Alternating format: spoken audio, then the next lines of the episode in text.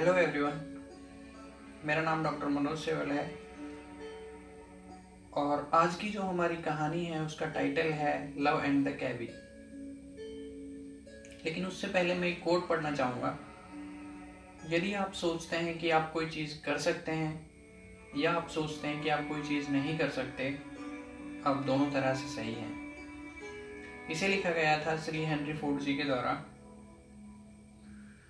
अभी हम चलते हैं कहानी की ओर। इस कहानी का टाइटल है लव एंड द कैबी, और ये कहानी भी उसी किताब से ली गई है, जिसका किताब से वो पहली वाली कहानी ली गई थी, chicken soup for the soul से।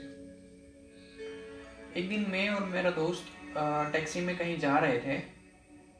जब हम टैक्सी से बाहर निकले तो मेरा दोस्त टैक्सी ड्राइवर से बोला, इस सवारी के लिए धन्यवाद। आपने बहुत अच्छा काम किया। टैक्सी ड्राइवर ने आश्चर्य से देखा और बोला, आप कोई समझदार आदमी लगते हैं। नहीं मेरे दोस्त, मैं आपको चढ़ा नहीं रहा हूँ। मैं उस तरीके की बात कर रहा हूँ जिस तरीके से आपने अपने दिमाग को इस भारी ट्रैफ़िक के बीच शांत बनाए रखा। हाँ ड्राइवर बोला और चला गया। मैंने उससे पूछा, ये क्या था? मैं इस शहर में अच्छाई और प्यार वापस लाना चाहता हूँ। मेरा दोस्त बोला और मैं इसमें विश्वास रखता हूँ कि यही चीज़ इस शहर को और इस देश को बचा सकता है और रहने के लिए अच्छी जगह बना सकता है। एक आदमी कैसे इस शहर को बचा सकता है, मैंने पूछा। वो बोला, ये एक आदमी नहीं है। मेरा विश्वास है कि मैंने उस टैक्सी ड्राइवर का दिन अच्छा बना दिया। मान लो कि उसके पास 20 सवारियाँ आई और वो उनके लिए अच्छा बना रहा। अभी 20 लोग अपने फैमिली और अपने कस्टमर्स के लिए अच्छे बने रहेंगे। और आखिरी में ये लगभग एक हज़ार लोगों तक पहुँच सकती है। ये कितना अच्छा है, नहीं? लेकिन आप उस टैक्सी ड्राइवर पर निर्भर हो अपनी अच्छाई को पास करने के लिए। मैं उस टैक्सी ड्राइवर पर निर्भर नहीं हूँ, मेरा दोस्त बोला। मुझे पता है कि सिस्टम फुल प्रूफ नहीं है।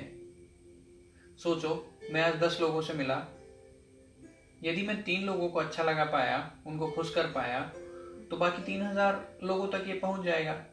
या पहुंचेगा। सुनने में अच्छा लगता है। मैंने स्वीकारा। लेकिन क्या ये सच में काम करेगा? हमारा कुछ भी नहीं गया। अगर इसने काम नहीं किया तो। इसमें मेरा ज़्यादा समय तो नहीं लगा और ड्राइवर को भी एक अच्छा टिप मिल गया। यदि ये किसी बहरे आदमी के कानों में गिरा तो मैंने पूछा कल एक दूसरा टैक्सी ड्राइवर होगा, मैं उसको अच्छा लगाने की कोशिश करूँगा। तुम किसी तरह के पागल लगते हो, मैं बोला।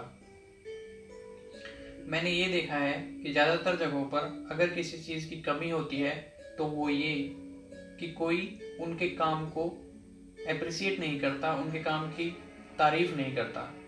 जैसे कि कोई पोस्टल ऑफ़िस में जाकर कभी ये नहीं बोलता वहाँ पर काम करने वाले लोगों का भी ये नहीं बोलता कि आप लोग कितना अच्छा काम कर रहे हैं how mind blowing job you are doing पर वो लोग अच्छा काम नहीं कर रहे, मैं बोला, वो अच्छा काम नहीं कर रहे, क्योंकि उनको लगता है कि उनके काम की कोई परवाह नहीं करता। वो अच्छा करें या ना करें, किसी को कोई फ़र्क नहीं पड़ता।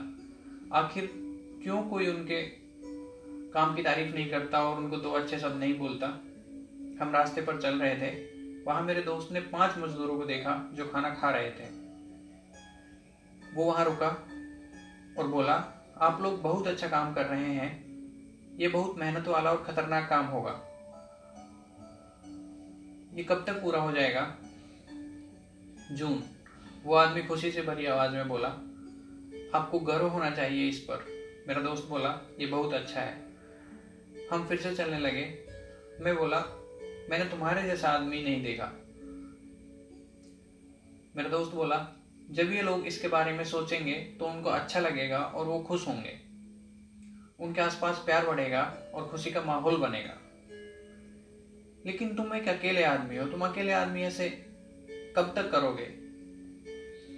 सबसे इंपॉर्टेंट चीज़ है अपने उत्साह को बनाए रखना। चाहे हम कितना भी छोटा करें, हमें करते रहना चाहिए। आपका इस कहानी को सुनने के लिए धन्यवाद। अगर आप भी अच्छाई बढ़ाना चाहते हैं तो आप इस कहानी को अपने दोस्तों तक फॉरवर्ड कर सकते हैं। Thank you so much